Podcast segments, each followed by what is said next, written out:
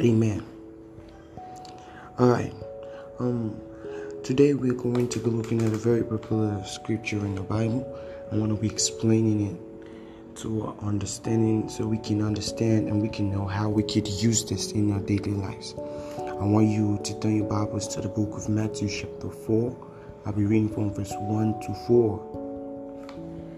Matthew, chapter 4. I'll be reading from verse 1 to 4. From verse 1 it says, Then was Jesus led up to the led up of the Spirit into the wilderness to be tempted of the devil. Verse 2 And when he had fasted forty days and forty nights, he was afterwards and hungered. Verse 3 And when the tempter came to him, he said, If thou be the Son of God, command that these stones be made bread. Verse 4 but he answered and said, It is written, Man shall not live by bread alone, but by every word that proceeded out of the mouth of God. Hallelujah. Now, this is Jesus speaking from verse 4. He says, Man shall not live by bread alone, but by every word that proceeded out of the mouth of God. I know Everybody's going to say, Yeah, we already know the scripture, so why is it that you're bringing it up again? Listen, this was Jesus speaking here. For it is written, Man shall not live by bread alone, but by every word that proceeded out from the mouth of God. How have you been living? Have you been living from what you eat? Have you been living from, hey, the doctor said that you can't walk well. Hey, the doctor said you haven't been taking much vitamins. Hey, the doctor said, oh, you've been living by, I need to do exercise. I need to eat. I need to eat balanced diet so I could, I could be healthy. Jesus said, man shall not live on this course alone.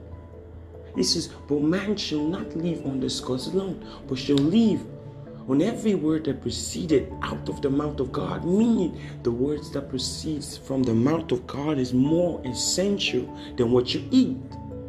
So the essentiality of your life depends on what proceeds from the mouth of God. Are you sick? The word of God says you are healed. That is how you live it. You need to tell your body, for thus saith the Lord, that I am healed because that is how I am living my life. That the doctor said you were going to die. Tell him I am not living my life on that course. For man shall not live by bread alone, but by every word that proceed out of the mouth of God. And God said, I shall not die. Say the word of God. You need to live the Word of God. That is how we live life. The Bible says, In Him was light, and the light was the life of men. Rather, no, He says, In Him was life, and the life was the light of men.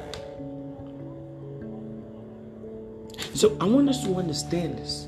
So many times you see people who do not really understand that we are not meant to be living on the course of what we eat, how well or how healthy we are. No, but the Word of God made it clear intently that Jesus says, Man shall not live by bread alone, but by every word that proceeded out from the mouth of God. That is how we live. What did God say?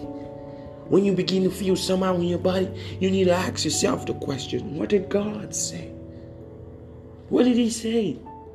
He says you will heal, He says you will prosperous. he says you were healthy. He says you were great. He says you were beautiful. That is how you live your life. There isn't a failure in God. And He never said you were a failure. He said that you are victorious because He is victorious. That is how you live your life. He didn't say that you should be timid. He said that you should be powerful. He didn't say that you should have fear. He said you should have dominion. That is what He said. And that is how you expected to live your your life. Hallelujah. The Lord give us understanding and the word get inside of our bone and it dwell greatly in the name of Jesus. God bless you for listening and thank you.